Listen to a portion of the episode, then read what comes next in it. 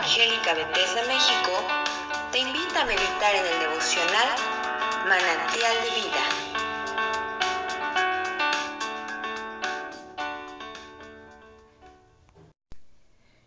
Buenos días, soy el pastor Rafael Monroy y en esta mañana te invito a que me acompañes a meditar en el capítulo 21 del libro del profeta Jeremías. Dice así la palabra del Señor.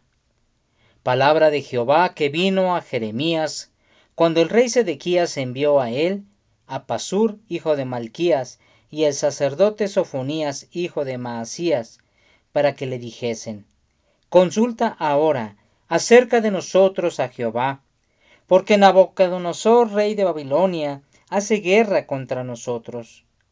Quizá Jehová hará con nosotros según todas sus maravillas, y aquel se irá de sobre nosotros. Y Jeremías les dijo, Diréis así a Sedequías, así ha dicho Jehová, Dios de Israel, He aquí yo vuelvo atrás las armas de guerra que están en vuestras manos, con que vosotros peleáis contra el rey de Babilonia, y a los caldeos que están afuera de la muralla, y os tienen sitiados, yo los reuniré en medio de esta ciudad. Pelearé contra vosotros con mano alzada y con brazo fuerte, con furor y enojo e ira grande. Y heriré a los moradores de esta ciudad, y los hombres y las bestias morirán de pestilencia grande. Después dice Jehová, entregaré a Sedequías, rey de Judá, de Judá, a sus criados, al pueblo y a los que queden de la pestilencia de la espada y del hambre en la ciudad, en mano de Nabucodonosor, rey de Babilonia, en mano de sus enemigos y de los que buscan sus vidas, y él los herirá a filo de espada, no los perdonará, ni tendrá compasión de ellos, ni tendrá de ellos misericordia. Y a este pueblo dirás, así ha dicho Jehová, he aquí pongo delante de vosotros camino de vida y camino de muerte el que quedare en esta ciudad morirá a espada, de hambre o de pestilencia. Mas el que saliere y se pasare a los caldeos que os tienen sitiados, vivirá, y su vida le será por despojo. Porque mi rostro puesto contra esta ciudad para mal y no para bien, dice Jehová. En mano del rey de Babilonia será entregada y la quemará a fuego y a la casa del rey de Judá dirás, Oíd palabra de Jehová. Casa de David, así ha dicho, así dijo Jehová. Haced de mañana juicio y librad al oprimido de mano del opresor, para que mi ira no salga como fuego, y se encienda y no haya quien la pague por la maldad de vuestras obras.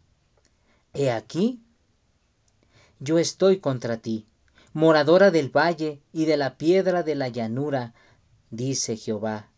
Los que decís, ¿quién subirá contra nosotros y quién entrará en nuestras moradas? Yo os castigaré conforme al fruto de vuestras obras, dice Jehová.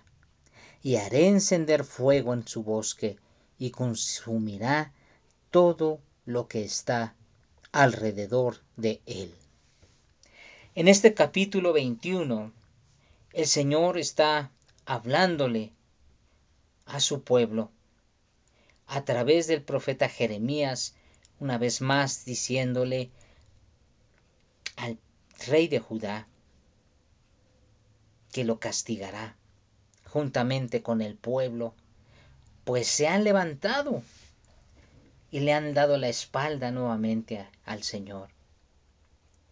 Algo que me llama curiosamente la atención en este capítulo 21 es que dice en el verso 14, yo os castigaré conforme al fruto de vuestras obras, dice Jehová.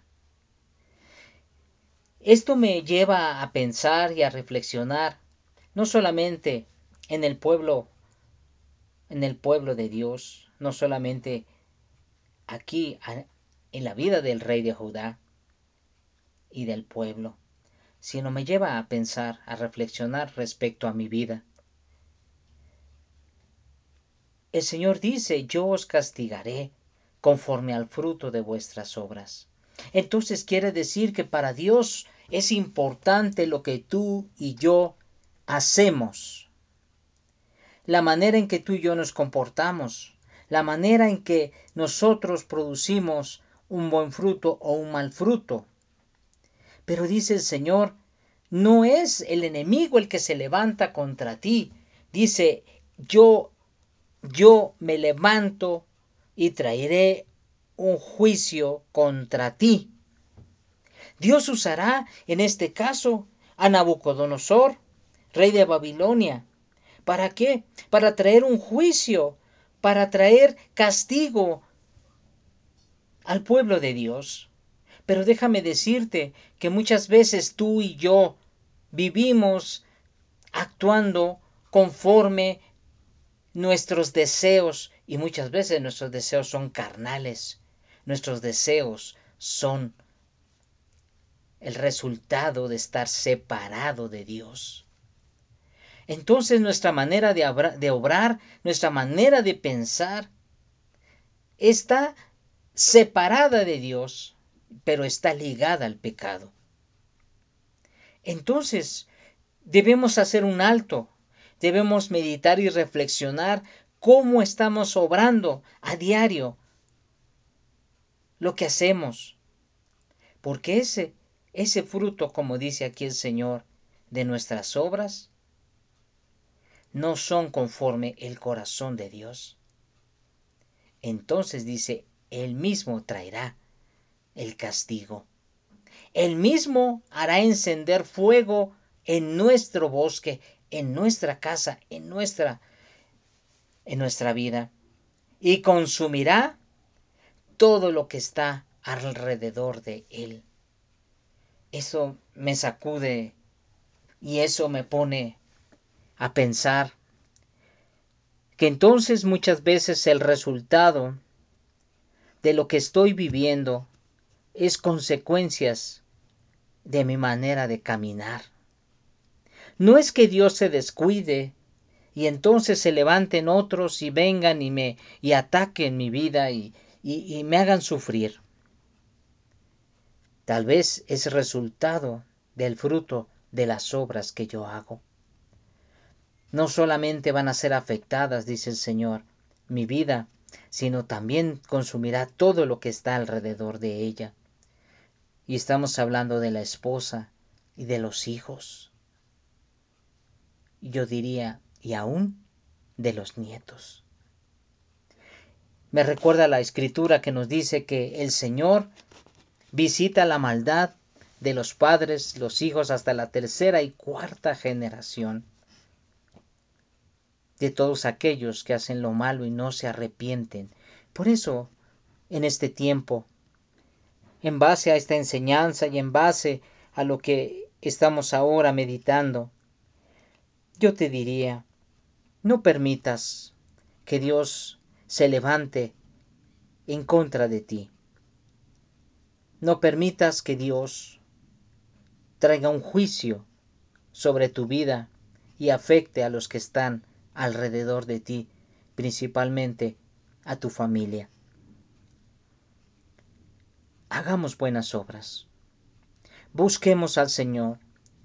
Arrepintámonos antes de que el Señor se levante contra nosotros. Busquemos al Señor con todo el corazón y arrepintámonos de todos nuestros pecados. El Señor dice así, Verso 12. Casa de David, así dijo Jehová, haced de mañana juicio y librad al oprimido de mano del opresor, para que mi ira no salga como fuego y se encienda, y no haya quien la apague por la maldad de vuestras obras. Nos damos cuenta, como dice el Señor, libremos al oprimido del mano del opresor, mucho menos que nosotros abusemos, que nosotros retengamos el salario de nuestros trabajadores. Ya es de ellos, ya trabajaron, ya se lo ganaron. ¿Por qué retenerles el salario? Si tú tienes a alguien contratado y, estás y está trabajando para ti, no retenga su salario. Ya lo tienes, entrégalo en su tiempo y entrégalo con justa medida. Si tú eres empleado, redime el tiempo, aprovecha todo el tiempo, tu jornada de trabajo. No pierdas el tiempo, no busques entretenerte en cosas que no, que no son útiles y que estás usando tiempo de tu trabajo y de la empresa a la cual trabajas. No obremos mal, seamos luz y buen testimonio para los que están alrededor de nosotros. Arrepintámonos cuando obremos mal. Y entonces el Señor dice que Él nos podrá librar, nos librará del juicio. Que Dios te bendiga y que tengas en este día un excelente día. Si esta devocional ha sido de bendición para tu vida, compártelo con otros. Y síguenos en nuestras redes sociales como Misión Evangélica Bethesda México.